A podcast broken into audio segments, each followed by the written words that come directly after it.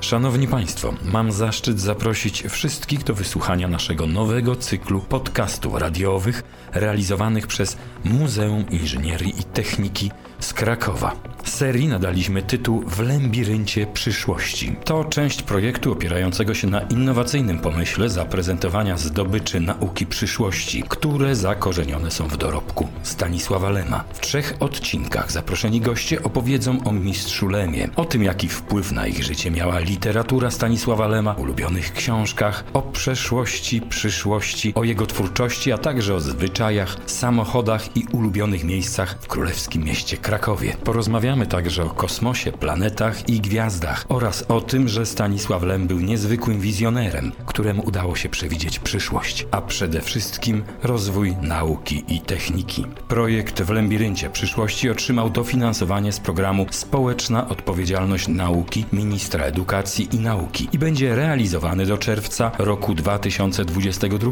Pierwszy z serii podcastów zaprezentowaliśmy 27 marca bieżącego roku. Data to wyjątkowa i chyba nie muszę nikomu tłumaczyć, dlaczego dokonano takiego wyboru. Drodzy Państwo, zapraszam na kolejną podróż w lembiryncie przyszłości. A w trzecim odcinku zamykającym tę niezwykłą trylogię gościem lembiryntu będzie Wojciech Orliński, nauczyciel, dziennikarz, publicysta, autor publikacji o Stanisławie Lemie, przede wszystkim biografii mistrza pod tytułem Lem – Życie nie z tej ziemi. Witam na pokładzie. Dzień dobry. Witam, dziękuję za zaproszenie. Dzień dobry. Zatem, aby tradycji stało się zadość, no i żeby wyrównać szanse, przydziałowe pytanie, które otrzymują wszyscy podróżujący po lembiryncie. Pytanie o książkę oczywiście. Tę najważniejszą, albo pierwszą, albo tę, od której zaczęła się ta fascynacja literaturą Lema. Dla mnie pierwszą książką Lema, tą pierwszą dawką narkotyku, po której się zrobiłem uzależniony od Lema na, na całe życie, były dzienniki gwiazdowe w edycji z 73 roku, w edycji czytelnika. To jest e, książka, to jest właśnie wstęp do lemologii, ponieważ kolejne wydania bardzo radykalnie się od siebie różniły. Właściwie nigdy nie ukazało się takie całkowicie kompletne, pełne wydanie dzienników gwiazdowych, bo jedno opowiadanie dochodziły, drugie odchodziły. Kilka jest takich, których Lem w ogóle nie chciał później wznawiać, bo był z nich niezadowolony trochę z powodów politycznych, trochę z powodów artystycznych, więc zawsze w ogóle trzeba dodać, jakie wydanie z którego roku. Zakochałem się w tej książce jako dziecko jeszcze, jeszcze właściwie dziecko przedszkolne, bo sam się, sam się nauczyłem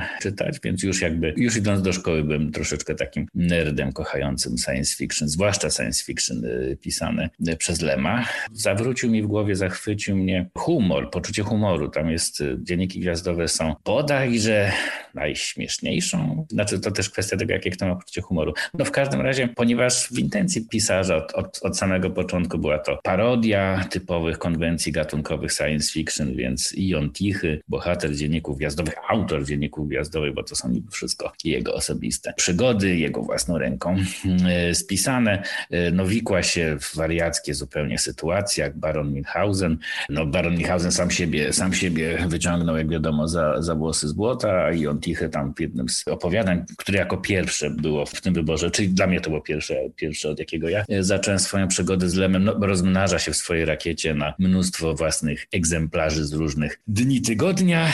Sam sobie kradnie y, ostatnią tabliczkę czekolady, skafander, wali sam siebie po głowie pałką, czy przy czym to za każdym razem jest opisywane najpierw z punktu widzenia bitego, potem bijącego. Przy czym, ponieważ tam zaczął między innymi oszukiwać, będąc czwartkowym, skłamał, że jest niedzielnym i onem tichym i tam przestał oszustwo, dostał głowę więcej razy niż by to wychodziło z kalendarza. Teraz, kiedy rozmawiamy, to jednak ciągle no nie mogę, nie mogę się oderwać od tego, co się dzieje tak blisko nas. I, i widzę, że to poczucie humoru, które Lemowi pozwoliło przetrwać straszne chwile w Lwowie, no ale nie tylko jemu, czytałem dużo dzienników wojennych, żeby po prostu zrozumieć, w jakim on żył świecie. I to, i to była bardzo taka charakterystyczna odpowiedź lwowskiej ulicy na, na, na, na cały ten koszmar II wojny światowej. Ten humor taki trochę sarkastyczny, trochę czarny. Teraz go widać w tym, jak nasi, nasi dzielni sąsiedzi odpowiadają na, na straszliwą sytuację, w jakiej się znaleźli kontrują patos tego, tego okupanta, najeźdźcy, który ich zaatakował, no takim właśnie żartem no, ulicznym można powiedzieć, w najlepszym znaczeniu tego słowa. Ulica Kijowa, Odessy, Lwowa, no nie poddaje się nawet jak już, jak już przegra, bo to może banal, humoru ci jednak nie, nie mogą zabrać, tylko sam, sam może z niego zrezygnować. No i Lem na szczęście dla siebie tego nie zrobił yy, i zachował jasność umysłu i przenikliwość i zapewne to mogło mu pomóc yy, się pozbierać po wojennej traumie, że mógł zakpić ze swoich, ze swoich prześladowców. W każdym razie ten humor dzienników gwiazdowych bardzo bliski mojemu sercu. No teraz już więcej wiem, kiedy więcej wiem o życiu Lema, skąd on mu się wziął, więc jest to często humor czarny, często makabryczny, ale jednak w gruncie rzeczy optymistyczny, no bo zawsze ten Jon Tichy jakoś z tych wszystkich, chociaż wydawałoby się, że nie ma szansy wyjść żywym z jakiejś swojej przygody, a jednak wychodzi. Całkiem jak James Bond, który jest wręcz akademickim przykładem bohatera znajdującego wyjście z każdej, nawet koncertowo absurdalnej sytuacji. Natomiast y, trochę jako już y, lemolog zajmujący się lemem zawodowo, to jednak muszę wymienić Solaris jest y, największym bestsellerem. No i rzeczywiście to jest, to jest, to jest piękna, wspaniała, niezwykła opowieść o o miłości, o sensie życia, o bardzo wielu różnych mm, rzeczach. Ma bardzo wiele znaczeń. Z każdą kolejną lekturą odkrywamy na nowo, więc z jakiegoś powodu ta się najlepiej sprzedaje, więc czytelnicy wiedzą. Głosują portfelami i należy ich potraktować na serio. Natomiast sam mistrz za swoje szczytowe osiągnięcie uważał Cyberiadę, więc też no po prostu nie możemy tak całkiem jego, całkiem zdania pisarza, no nie powinniśmy jednak ignorować, bo jeszcze coś nas będzie straszyło po północy po prostu, więc, więc dla mnie osobiście dzienniki gwiazdowe ale jako półprofesjonalny lemolog muszę jednak wymienić właśnie Solaris i Cyberiadę. To byłaby moja trójka. Tak się jakoś złożyło, że w poprzednich spotkaniach pojawiał się nam w rozmowie Eden. To znaczy każdy z gości miał jakieś refleksje dotyczące tej książki, no i zgodziliśmy się, że jest to pozycja dość ważna w twórczości Stanisława Lema. No a na pewno zauważalna. Od choćby z powodu pewnego zabiegu, który zdaje się później już nie był przez pisarza zastosowany. Chodzi o tę anonimowość bohaterów, którzy którzy poza jednym nie mają na przykład imion.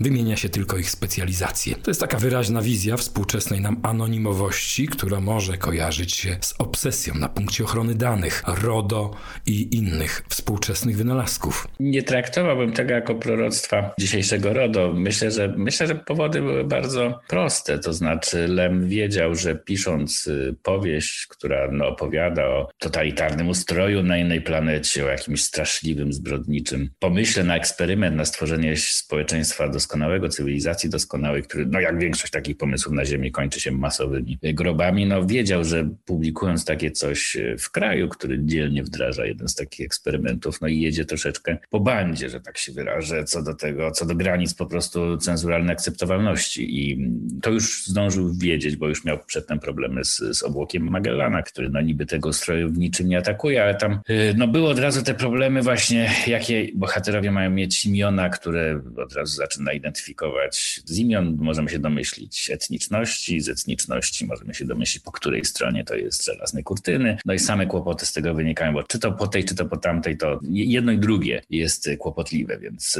pisarze science fiction dosyć szybko zaczęli sięgać albo po imiona zupełnie zmyślone. Rosyjski pisarz Ilia Warszawski miał taki żartobliwy poradnik na wymyślanie tych imion, żeby odetnicznić dzieci, żeby nie mieć tych kłopotów. No i pamiętam, jego poradnik był taki, że bierzemy przypadkowe słowa ze słownika i odcinamy pierwsze litery, więc bierzemy na przykład słowo żwir i klamka i mamy wspaniałe imię dla bohatera naszej powieści science fiction, wir lamka, prostota i elegancja. No więc Lem już wiedział, że będzie, że będzie jechał po tej granicy i z tego powodu po prostu wolał, wolał już nie wchodzić w to, z jakiego państwa są ci nasi astronauci. Nie jest to w ogóle w żaden sposób zasugerowane. Nie wiemy też, jaki ustrój planuje na, na Ziemi, w związku z tym z, zwraca na to uwagę. To znaczy Lem bardzo nie chciał opisywać świetlanej przyszłości komunizmu, bo zwyczajnie w nią nie wierzą, no ale z drugiej strony nie mógł tak naprawdę pisać, że komunizm przegrał, bo to byłoby jeszcze gorsze. Więc jakby zabierając swoim bohaterom imiona, prawie wszystkim z wyjątkiem tego jednego, jedynego Henryka, który nagle z nienacka się tam pojawia, no po prostu unikał, unikał tych kłopotów, a i tak wiadomo było, że, że będzie miał z tą powieścią ich dostatecznie dużo, no bo, no bo jednak no, trzeba spojrzeć na to, że, że to było niezwykłe. Taka krytyka totalitaryzmu przeprowadzona właściwie zupełnie otwartym tekstem, tyle tylko, że właśnie dzieje się to na innej planecie, więc można udawać, że, że, że na Ziemi niczego to nie przypomina. No, te zbrodnie, które mają miejsce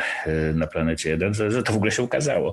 Taki drogowskaz dla, dla wielu później naśladowców Lema, którzy również y, używali literatury tutaj science fiction jako wehikułu.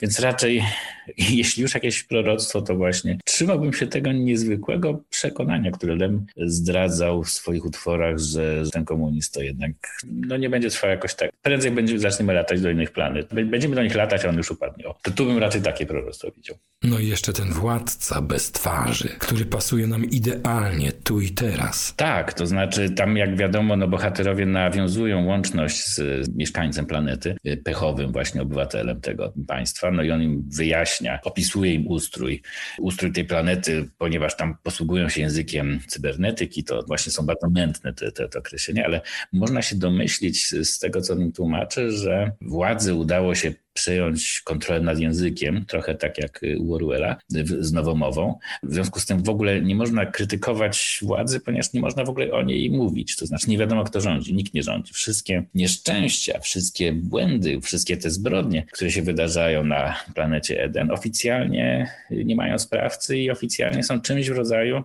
klęsk żywiołowych, które po prostu spadają na, na, to, na to państwo właściwie nie wiadomo z czyjej winy, bo nie ma winnych, nie ma sprawców, nie ma, nie ma władzy, która jednocześnie oczywiście jest. I to jest no, bardzo ciekawe, no, bardzo prorocze. Natomiast wiedząc przede wszystkim o tym, że Lem równolegle pisał dialogi, e, serię utworów, który skrytykował właśnie z kolei totalitaryzm, używając też języka cybernetyki. Tam sformułował taką swoją diagnozę, że ustrój totalitarny jest skazany na poruszanie się od kryzysu do kryzysu. Bardzo ładna metafora, taka dynamiczna w ruchu. No dobrze, to wątek Eden mamy w takim razie definitywnie zamknięty.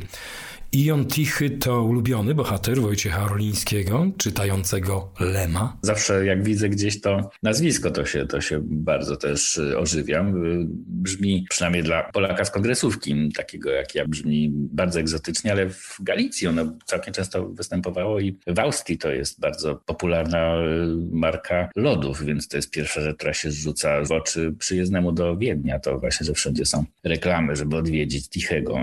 W każdym razie, no to jest bardzo zabawny zabieg literacki, bo właściwie nie wiadomo, jaka jest etniczność, narodowość Iona Tichego. No można się domyśleć, że jakoś ogólnogalicyjska, ale tak bardzo ogólno, w sensie takim no, cesarsko-królewsko-habsburskim bardziej chyba niż perelowskim. Kraków to taki prawie Wiedeń, więc, więc, więc więc myślę, że doskonale, że doskonale pasuje z tym imieniem i do właśnie tych tradycji Krakowa, z którymi Lem czuł się związany najbardziej. No to ja proponuję, żeby przyglądnąć się teraz innym twórcom uprawiającym ten sam gatunek literacki. Philip Dick, postać także wyjątkowa, która wyjątkowo zaznaczyła się w historii fantastyki. On twierdził, że Lem nie istnieje, że to spisek, zmowa grupy ludzi ukrywających się pod pseudonimem Lem. Tak, bardzo, bardzo zabawny zabawną tragifarsę na ten temat wystawia Teatr Łaźnia w Nowej Hucie w Krakowie. Także no, życie kulturalne jest bardzo zakłócone przez pandemię. Ten spektakl ma premierę tuż przed pierwszym lockdownem, więc ja już w końcu nie wiem, czy jak ktoś będzie miał okazję, to gorąco rekomenduję, bo rzeczywiście historia jest no, tak absurdalna, że aż trudno uwierzyć, że wydarzyła się naprawdę. To bardziej brzmi jak jakiś wariacki, szalony sen reżysera teatralnego, który sobie wymyślił niemożliwą interakcję dwóch pisarzy. Tymczasem wydarzyło się to w rzeczywistości. No w wielkim skrócie wyglądało to tak, że Lem mm, zaprosił Dicka do swojej takiej serii, która okazało się, że z całą serią był jeden wielki kłopot, ale jeszcze w 1969 roku, jak Lem zaczynał się za to zabierać, wyglądało to niewinnie, a nawet w ogóle genialnie w swojej prostocie, że oto właśnie najlepszy polski pisarz e, fantastyczny dla wydawnictwa literackiego, swojego flagowego wydawnictwa, przygotowuje, patronuje takiej serii. Stanisław Lem poleca, w której wybiera najlepsze rzeczy z współczesnej i i, historycznej mm, e, fantastyki. Z każdą właściwie książką był jakiś kłopot. Z książką Dicka był taki, że sam Dick miał wtedy dramatyczne kłopoty. Dick wtedy przeszedł takie bardzo poważne załamanie nerwowe, pod wpływem którego między innymi uważał, że jest y, starożytnym Rzymianinem prześladowanym w czasach Nerona przez Nerona, a cały współczesny świat to jest tylko symulakrum, które się patrzy, znaczy magowie czarnoksiężnicy Nerona wytwarzają, żeby go zmylić. Był też przekonany, że rozmowa rozmawia z twarzą na niebie, która wydaje mu polecenia. No to grubo. Sam się trochę wpędził w te swoje kłopoty zażywaniem najrozmaitszych środków, którymi zasłynęły lata 60. Tylko Dick z tym zdecydowanie przesadził i sam nie był w stanie odróżnić halucynacji narkotycznych od rzeczywistości, czemu zresztą poświęcił później swoje najlepsze książki, Walis przede wszystkim. No i akurat kiedy w tym momencie do niego się odzywa taki pisarz za żelazne kurtyny, proponując mu wydanie tej książki, Dick się bardzo ucieszył, że rozwiąże w tym swoje problemy no, finansowe, które miał bardzo poważne, no bo po prostu był winny już każdemu dealerowi w Kalifornii za e, partię tych środków, a ciągle potrzebował następnej, więc się zadłużał następnego, więc już go bardzo niesympatyczni ludzie mieli na, na, na celowniku, chcąc wyegzekwować te długi. No i Dick myślał, że dostanie jakieś ogromne honorarium, którym się wyciągnie z tych kłopotów i stanie na nogi. Niestety szybko okazało się, że Lem nie jest w stanie mu powiedzieć w ogóle nawet z grubsza, ile się ukaże egzemplarzy, bo w Polsce w ostatniej chwili o tym decydował, znaczy jak wydawca, pisarz dowiadywali się o tym w ostatniej chwili, kiedy ministerstwo dawało wydawnictwu przydział papieru na określoną książkę. No i od tego przydziału papieru zależał nakład i od tego zależało też e, honorarium. Biedny Dick nie mógł tego zrozumieć, ale następny kłopot był taki, że okazało się, że te pieniądze, nawet jak on już je dostanie, to one będą jakimiś takimi dziwnymi pieniędzmi, którymi w ogóle nigdzie nie można płacić poza Polską. Nie można ich wymienić na dolary w żaden sposób. I właściwie jedyne, co Dick może zrobić, to przyjechać do tej Polski, odebrać tutaj te dolary, kupić sobie za nie jakiś nieokreślony towar i go zabrać ze sobą. No oczywiście Dicka to rozwiązanie niespecjalnie interesowało, chociaż tam już były jakieś zaawansowane plany, już, już, mu, już mu niemalże rezerwowali bilet polskich linii lotniczych LOTA, więc można było za niego zapłacić złotówkami. No ale Dick bał się, że w Polsce jeszcze trudniej będzie mu kupić te środki, od których był tak bardzo uzależniony. No i tu jest właśnie cały ten zasadniczy tragizm, który już był komedią obyczajowo, taką komedią wzajemnych nieporozumień. Znaczy, ponieważ Lem jako lekarz z wykształcenia, on był pełen, znaczy dla niego to nie była zbrodnia czy, czy, czy, jakiś upadek moralny, te problemy Dicka, tylko był dla niego problem medyczny. No i akurat w Polsce wówczas osoba z takim problemem medycznym w ówczesnej Polsce w 70 mniej więcej roku miała dużo łatwiejszą sytuację niż w Stanach Zjednoczonych, ponieważ w Polsce większość tych środków w ogóle nadal była legalna. Można było się zapisać na ochotnika jakiegoś programu badawczego eksperymentów psychodelicznych na Uniwersytecie Jagiellońskim. Noemi Madyjska, przyjaciółka Lema się tym zajmowała, więc paradoks był taki, że gdyby Dick tutaj trafił, to w ogóle poprosił o azyl polityczny, bo już nigdy nie chciał wracać do Stanów, bo byłby w raju ze swojego punktu widzenia. No ale Lem z kolei jako przedwojenny gentleman nie mógł tak napisać po prostu, chodź do Polski, mamy tutaj bardzo mocny towar, chociaż ewidentnie chciał mu to zasugerować, bo jakby śledziłem ich korespondencję w takim trójkącie, w tym trzecim, trzecim ogniwem był taki zachodni, osoba, która ich kontaktowała, czyli Franz Rottensteiner, który ma właśnie te bogate kontakty w, w świecie amerykańskiej fantastyki, to w ogóle on, on wymienił ich, znaczy on ich jakby ze sobą, no pierwsze, pierwsze listy przechodziły przez niego. Lem pisał Rottensteinerowi, że, że on wie, że Dick jest chorym człowiekiem, chciałby mu pomóc, natomiast niestety jakby nie umiał tego sformułować inaczej, niż że chętnie panu pomożemy w pańskich problemach zdrowotnych. Mniej więcej tak mu to zasugerował w jakimś liście. Dick się obraził oczywiście, że nie ma żadnych, bo z jego punktu widzenia z kolei to nie była choroba. Ale to pewna norma, bo zazwyczaj ludzie opanowani przez jakąś poważną infekcję wypierają jej istnienie. A ja obiecałem w pierwszym odcinku Lembiryntu, że do tego wątku, tego konfliktu Lema z Dickiem wrócimy w tej właśnie rozmowie. No i to eskalowało do takiej narastającej awantury, e, w której Dick zaczął podejrzewać, że ktoś go chce go zwabić w jakąś pułapkę. Dlaczego im tak zależy na tym, żeby on osobiście przyjechał właściwie? I zaczął sobie, i rzeczywiście wyobraził sobie, że, że to jest jakaś zapewne organizacja, bo w sumie LEM to w ogóle wygląda jak jakiś skrót, może to jest Lenin, Engels, Marx na przykład, no brzmi tak skrót jakiejś komunistycznej, strasznej instytucji, która być może po prostu w ten sposób porywa tych zachodnich pisarzy, zwabiając ich, że tutaj sobie odbiorą złotówki, a potem ich nie wypuszczą, albo nie wiem, co im zrobi, jaką krzywdę.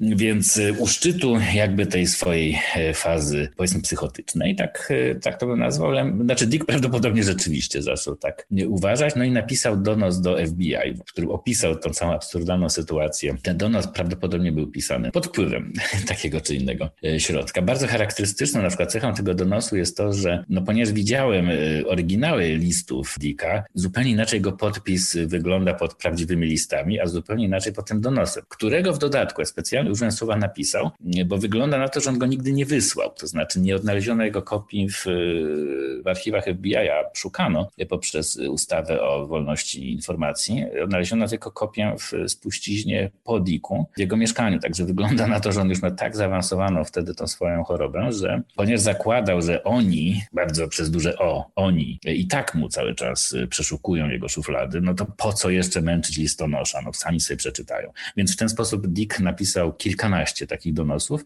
ale tak naprawdę wysłał dwa czy trzy, już nie pamiętam tej, tej, tej statystyki. Wysyłał te donosy właśnie na różnych pisarzy, zazwyczaj science fiction. Generalnie ich wszystkich podejrzewał właśnie o to, że są jakimiś wysłannikami mrocznych sił za, za żelazne kurtyny, albo z innej cywilizacji, albo z tego starożytnego Rzymu, bo on też cały czas, przypominam, wierzył, że to wszystko jest spisek Nerona, ale najdziwniejszą teorię miał rzeczywiście na temat Lema, że to jest kilka różnych osób i y, jeśli się tak nad tym zastanowić, to to jest kurczę całkiem logiczne, no po prostu. Samo spojrzenie na dorobek Lema, zwłaszcza z tego jego złotego okresu, kiedy pisze po trzy tam nawet w momencie cztery książki rocznie i to są same arcydzieła, przecież jeden człowiek nie miałby szansy tyle w ogóle zrobić. No, weź pan napisz sam dwie książki w ciągu jednego roku, już nie mówiąc o trzech po prostu i to jeszcze, żeby jedna z nich była z Solaris na przykład. To jest w ogóle nie do zrobienia dla normalnego człowieka, więc argumentacja Dika była nawet całkiem przekonująca, powiedziałbym. Właściwie sam jak patrzę na ten donos, to, to jednak opanowujemy jakieś zwątpienie. W każdym razie gorąco polecam tą, e, tą sztukę. Cała ta historia jest szalona, tak bardzo trudno w nią uwierzyć.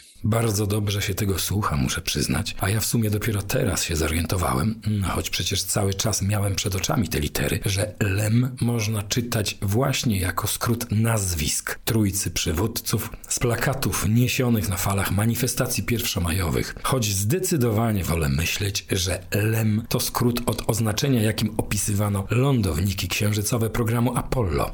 LM można czytać właśnie jak lem. Ten łazik, ten łazik to już w ogóle jest Lunar Excursion Module, czyli w ogóle to już jest LIM po prostu. Ten skrót jest naprawdę podejrzany i napotykamy go w dziwnych miejscach i w dodatku to nie są przypadkowe miejsca, to nie są skrótowe nazwy, nie wiem, winnicy włoskiej, tylko są wszystko jakieś takie rzeczy, które coś mają wspólnego jednak z lemem. Także może ten Dick jednak tak, tak, tak, tak do końca nie zmyślił. W Gwiazdach jak lem śpiewała Halina Frąckowiak w polskojęzycznej wersji piosenki z filmu Emanuel. Lem na księżycu, lem w gwiazdach, można powiedzieć gość z innej planety. Napisał pan książkę pod tytułem Życie nie z tej ziemi. To jest coś na rzeczy, czy przypadek? Mówiąc szczerze, to nie jest, znaczy to nie jest mój tytuł, wymyślił go wydawca, bo ja raczej proponowałem coś zupełnie innego, to znaczy właśnie, że całkiem zwyczajne życie. Już nie pamiętam, chyba takie były moje propozycje i nie były to dobre pomysły na tytuł, teraz się nawet wstydzę, że miałem takie głupie. Natomiast y, bardzo ważne jednak z Lemem jest to, że sam byłem zaskoczony, kiedy, kiedy, kiedy śledziłem jego życie, jak silnie on był jednak związany z tą planetą. Aż za silnie, no bo parę razy chcieli go zabić y, władcy sporych kawałków tej planety, ale jeśli nawet pochodził y, z kosmosu, no to raczej tak jak, tak jak y, nie wiem, w komiksach o Torgalu, to znaczy po prostu jakby cywilizacja, którego to wysłała go natychmiast na tyle przestała się nim opiekować, że, że on jednak przeszedł bardzo typowy, no i przeważnie to, to złe wiadomości, bo to nie ty, typowe losy ludzi urodzonych w tym zakątku planety były, były no, tragiczne, ale jednak to jest wręcz niezwykłe, jak, jak bardzo był związany najpierw z Lwowem, potem z Krakowem, z różnymi lwowskimi instytucjami, najpierw potem krakowskimi instytucjami i jak bardzo dzielił swoje życie po prostu no, z y, całym tym pokoleniem perelowskiej inteligencji, jak przechodził właśnie przez stalinizm, przez małą stabilizację, tą słynną Gomułkowską, przez gierkowską modernizację, przez traumę stanu wojennego. No Lema wyobraż, powinniśmy sobie raczej wyobrazić jako kogoś, kto cały czas albo samochodem, albo pieszo, bo jednak samochodem po Krakowie no teraz już nawet się po prostu nie da, natomiast w czasach Lema po prostu było to możliwe, ale bardzo uciążliwe, więc w praktyce on jednak gdzieś ten samochód zostawiał w centrum i biegał raczej pieszo. Od jednej typowo krakowskiej instytucji typu Tygodnik Powszechny do drugiej typowej krakowskiej instytucji typu Przekrój. No czy Uniwersytet Jagielloński, czy, czy, czy Przychodnia, w której pracowała jego żona, więc raczej, ra, raczej tak naprawdę to po prostu jak patrzymy na niego z góry, patrzymy na niego z kosmosu i widzimy, że to jest jedna z tych wielu krakowskich mróweczek, które biegają, biegają po rynku, bo zresztą na rynku się wtedy mieściła redakcja y, wydawnictwa literackiego. Bardzo silnie był związany z miastami, w których mieszkał, z czego no, gigantyczny, najsilniejszy, najpotężniejszy związek y, miał oczywiście z Krakowem. A jak to było ze stosunkiem Lema do internetu? Bo różnie się o tym mówi, a znakomita większość mieszkańców tej planety wierzy w tę słynną kwestię o idiotach w sieci. To znaczy uznaje za pewnik, że Lem jest autorem tych słów. Lem miał, zdaje się, specyficzne podejście do zagadnienia. No i te jego prognozy, które dziś tak lubimy odkodowywać, zdecydowanie wyprzedzały epokę. Tak, i to jest, no to jest jeden z dowodów jego e, niezwykłego e, geniuszu. Napisałem też inną książkę, która bardzo dokładnie, starałem się w niej przynajmniej dokładnie odtworzyć okoliczności w ogóle budowy tej infrastruktury, która ostatecznie po raz pierwszy ruszyła jesienią 1969. W dużym stopniu przyczynił się do tego inżynier e, urodzony w Polsce, Paul Baran, czy raczej Paul Beiren, jak go nazwano w Ameryce. Więc, więc jakby śledząc cały ten ciąg wydarzeń w Stanach, po prostu widzę, że Lem jeszcze zanim w ogóle Amerykanie zaczęli cokolwiek, to Lem już mniej więcej równo 60 lat temu zaczyna pisać pierwsze ostrzeżenia przed y, tą siecią, której jeszcze nie zaczęto nawet budować, więc no dzisiaj ostrzeżenia Lema brzmią troszeczkę jak prognoza pogody na dzień wczorajszy, czyli no kiedy ich słuchamy, to tak mówimy, no tak, no tak, no wszystko to przecież wiemy, co, co pan nam tu zawraca głowę, panie Stanisławie, ale naprawdę najbardziej niesamowite jest to właśnie ta data tych ostrzeżeń. No więc Lem y, w swojej tej niesłychanie ważnej książce Suma Technologie, która była pierwszą polską książką futurologiczną do tego stopnia, że ponieważ wtedy jeszcze nie było słowa futurologia, znaczy było, ale zwłaszcza w Polsce raczej nie używano, to po prostu księgarze i bibliotekarze mieli straszny problem, gdzie to stawiać, czy to jest science fiction, czy to jest popularyzacja nauki, czy co, to w ogóle jest, czy wiedza o społeczeństwie. Mm, no teraz już mamy taką półkę, tam można postawić między, nie wiem, A Hermanem Kahnem na przykład, no ale czy, czy to Flerem. Mm, natomiast wtedy po prostu no, trzeba było tworzyć zupełnie na razie nowy dział dla, dla jednej książki, jednego pisarza. No więc w tej książce właśnie zawarł takie ostrzeżenie przed zagrożeniem, które Lem nazwał bombą megabitową, nawiązując tutaj tą nazwą do megaton, y, którymi nam groziły głowice wodorowe, które już, już, już miały być odpalone przy okazji kryzysu kubańskiego mniej więcej w tym czasie. To był prawdopodobnie najbliższy taki moment końca świata i III wojny światowej, y, również właśnie 60 lat temu. Y, tak więc Lem nawiązał do tego zagrożenia, mówiąc, że inne zagrożenie właśnie czyha na horyzoncie i będzie to bomba, która zniszczy naszą kulturę, naszą cywilizację, ponieważ kiedy już powstanie taka sieć, która będzie dawała każdemu nieograniczony dostęp do informacji, to paradoksalnie od tego zgłupiejemy, a nie zmądrzejemy, ponieważ informacji głupich, zmyślonych, no fejkowych, jakbyśmy dzisiaj powiedzieli, będzie po prostu więcej. I przeciętny człowiek, jak tylko odkręci kran, no, przepraszam, to już moja metafora nie lema, po prostu podłączy się do tej sieci, no to zaleje go, chluśnie na niego ta, ta, ta, ta, ten zalew dezinformacji. Wcale, więc, natomiast on sam będzie bezradny, nie będzie w stanie odróżnić, no tak jak zwykły człowiek, no widzimy jakieś powiedzmy zdjęcie z, z jakiejś wojny, no i, no i weź tu powiedz szary człowieku, czy to jest autentyk. Potem często się rzeczywiście okazuje, że, że, że, że to jest zdjęcie z gry komputerowej nawet albo, albo zupełnie innej wojny. No bardzo łatwo jest nas dezinformować, więc te ostrzeżenia, no Lem pod tym względem był jednym z pierwszych autorów na świecie. Tu jestem ostrożny, bo nie wiem, nie znam literatury całego świata, ale na 100% pierwszy w Polsce. Myślę, że też nawet na tle, nie wiem, jeżeli uwzględnimy w ogóle wszystkich futurologów świata, których wtedy nie było jakoś bardzo wielu. E, nie no, wypowiadam się teraz z przesadną ostrożnością. Bardzo możliwe, że w ogóle był pierwszym na świecie, który przed tym, przed tym ostrzegał. Najlepsze w tym wszystkim jest to, że Lem doczekał spełnienia tych swoich ostrzeżeń, a przynajmniej tej ich części dotyczącej internetu właśnie. Kiedy pisał Summa Technologii, wiele opisanych tam, no bo tam rzeczywiście tam są jakieś pomysły dotyczące przyszłych technologii, których no prawdopodobnie my wszyscy nie dożyjemy, typu inżynieria planetarna, budowanie jakichś struktur na, na, na, na skalę w ogóle całego układu słonecznego, sfer Dysona tak zwanych i, i, i tak dalej. No raczej to się nie wydarzy za naszego życia. No ale faktem jest, że Lem e, zdążył dożyć eksplozji tej bomby megabitowej i jeszcze właśnie miał okazję po prostu, nie wiem, czy to jest dla pesymisty nagroda, czy, czy, czy, czy, czy przeciwnie, kiedy się okazuje, że miał rację. W każdym razie Lem miał okazję parę razy powiedzieć, że a nie mówiłem, a nie mówiłem, że to się tak skończy, a ostrzegałem, a nie słuchaliście, no to teraz się męczcie z tymi trollami, fake newsami. No może nie, nie, nie, nie dosłownie tymi słowami, ale trochę jego takich felietonów PC Magazine było utrzymanych w podobnym, podobnym tonie. No i, no, i, no i cóż tu można zrobić poza posypywanie głowy popiołem? No faktycznie ostrzegał i faktycznie nie posłuchaliśmy. A czego Lem nie przewidział? Przewidział? Tutaj jestem w ogóle bardzo ostrożny, y, bo oczywiście pisząc Lemie tak dużo, no parę razy w ogóle zdarzało mi się pisać, że jakaś jego prognoza się nie, nie sprawdziła, że coś poszło w innym kierunku, y, ale z kolei na tych mniej więcej 20, 20 lat, kiedy ja się zajmuję Lemem i ja o niej piszę, to już zdążyłem parę razy się strasznie przy tym wygłupić, bo jednak okazywało się, że, że jakieś jego proroctwo się spełniło, tylko po prostu nie od razu, po prostu trochę później. Y, no na przykład wydawało mi się kiedyś, że Lem błędnie opisuje, mm, przewiduje przyszłość wyścigu zbrojeń. Miał taki, taki, taki esej, e, który miał angielski tytuł, ponieważ to było w tym okresie, w którym on wszystko pisał. Znaczy najchętniej jego ulubioną formą ekspresji było pisanie recenzji albo wstępów do nieistniejących książek, więc tam był jakiś Evolution of Weapons in 21st Century, mniej więcej taki tytuł tej fikcyjnej książki, która jednak, no, która mi się, dla mnie to wtedy wydawało się nie, nieprzekonująca, a teraz widzę, teraz widzę, że to jest właśnie dosłownie, dosłownie dzieje się na naszych oczach. Mniej więcej Lem stawiał tam taką tezę, że ewolucja charakterystyczna dla końca XX wieku, kiedy to pisał, że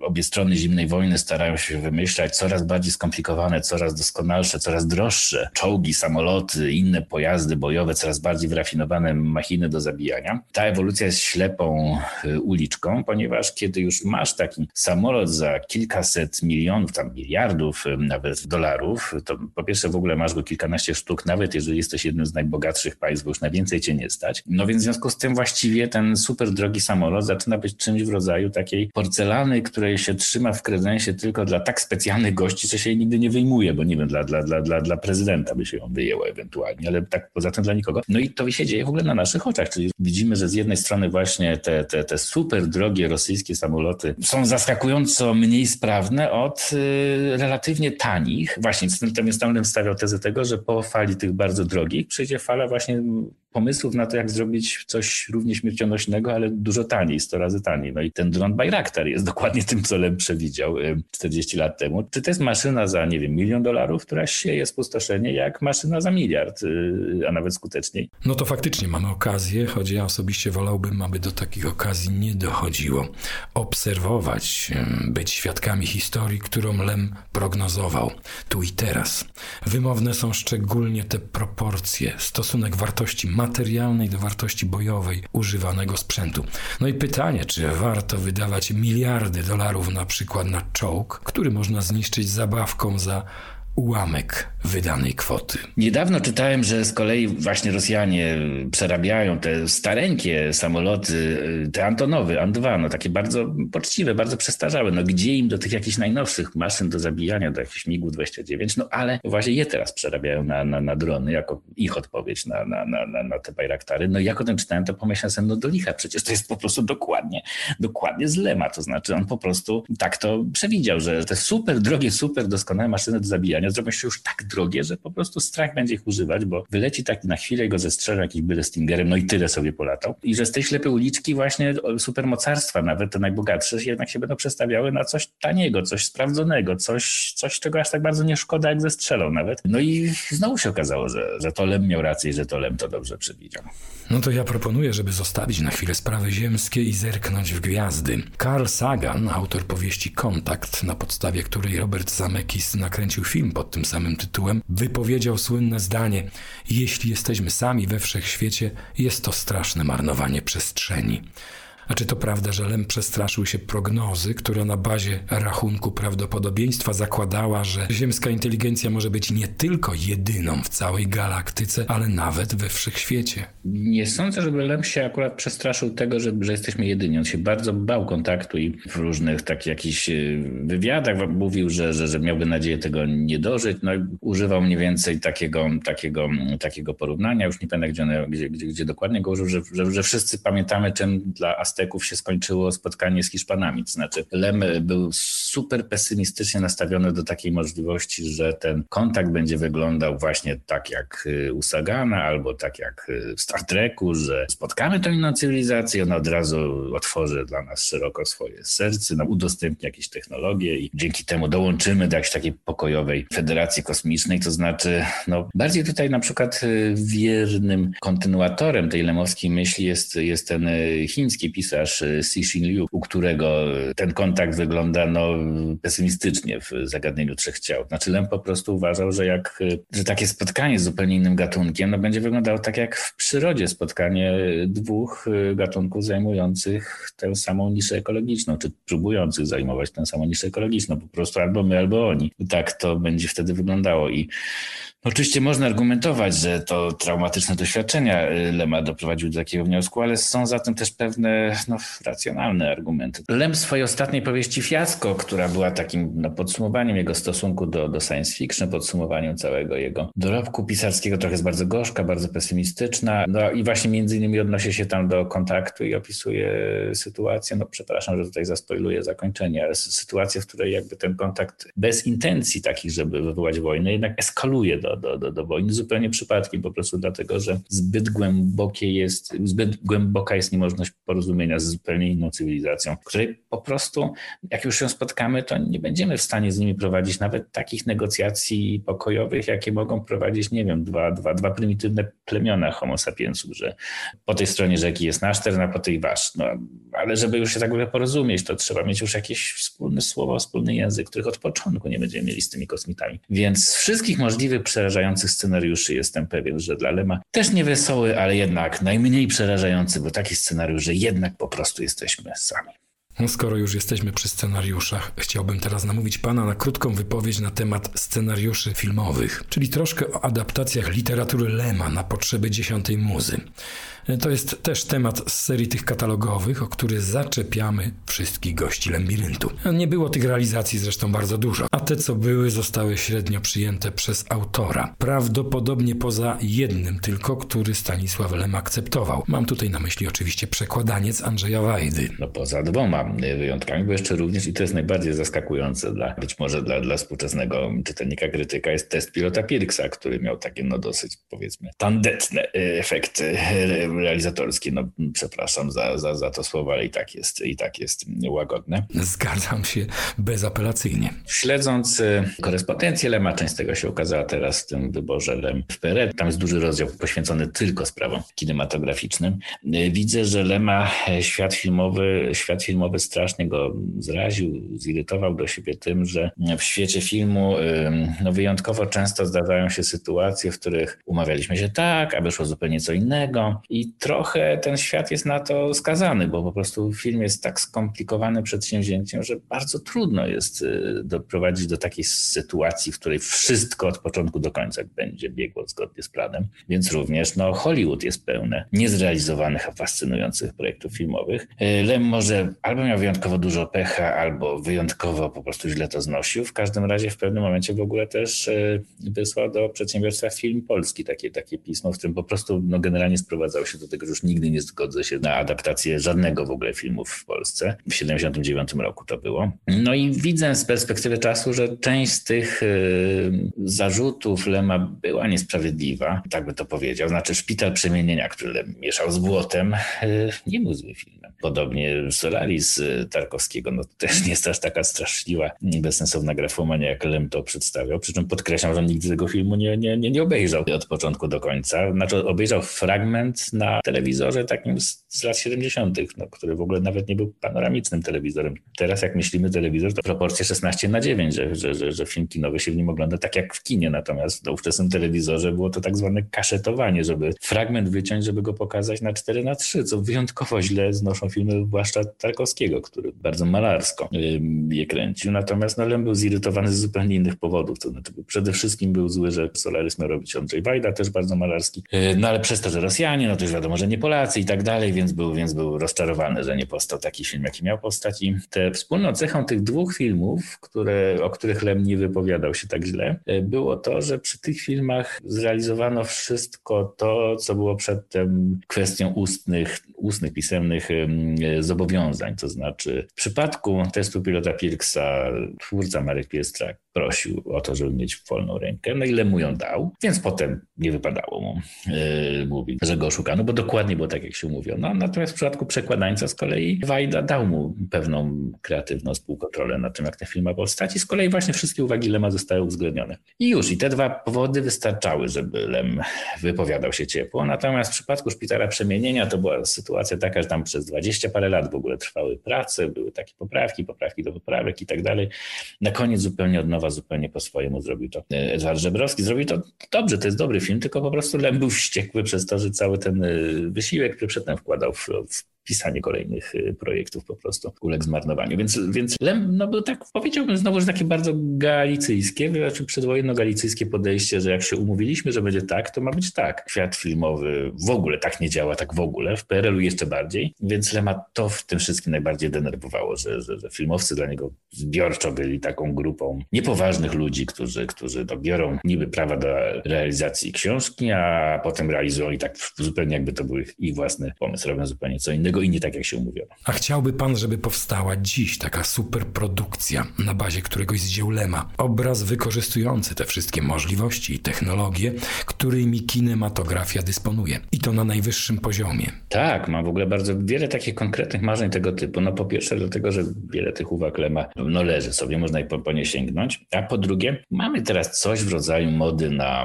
dystopię, na alternatywne historie. Bardzo ciekawa, bardzo ciekawa wizja Agnieszki Holland z, z z alternatywnym e, PRL-em, który no nie upadł, tylko, tylko, tylko właśnie doszedł mniej więcej do naszego e, poziomu technologicznego. Więc na przykład e, moim takim wielkim marzeniem, gdybym sam był w ogóle właśnie miliarderem, który może szastać pieniędzmi, to bym próbował zrealizować, znaczy sfinansować realizację tej pierwszej powieści science fiction Lema, czyli, czyli astronautów, ale dokładnie zgodnie z, z, z tymi wskazówkami, które Lem zostawił, które odrzucono, bo Lem bardzo chciał, no i oczywiście nie, nie posłuchano tego, żeby, żeby tam była próba przewidzenia widzenia, jak będzie wyglądała moda, obyczajowość, to mogło być bardzo fajne, gdyby właśnie wcielić te, tego pomysłu, więc to jest jedno z takich moich marzeń. Drugie to oczywiście mm, Powrót z Gwiazd, który jest niezmiennie, wydaje mi się, bardzo, e, bardzo aktualny. I tutaj też Lem zostawił mnóstwo konkretnych wskazówek i Powrót z Gwiazd, znaczy ogólnie rzecz jasna, y, to są przestarzałe dzieła, natomiast właśnie jestem za tym, żeby ich nie uwspółcześniać, tylko żeby sięgnąć w modny taki dzisiaj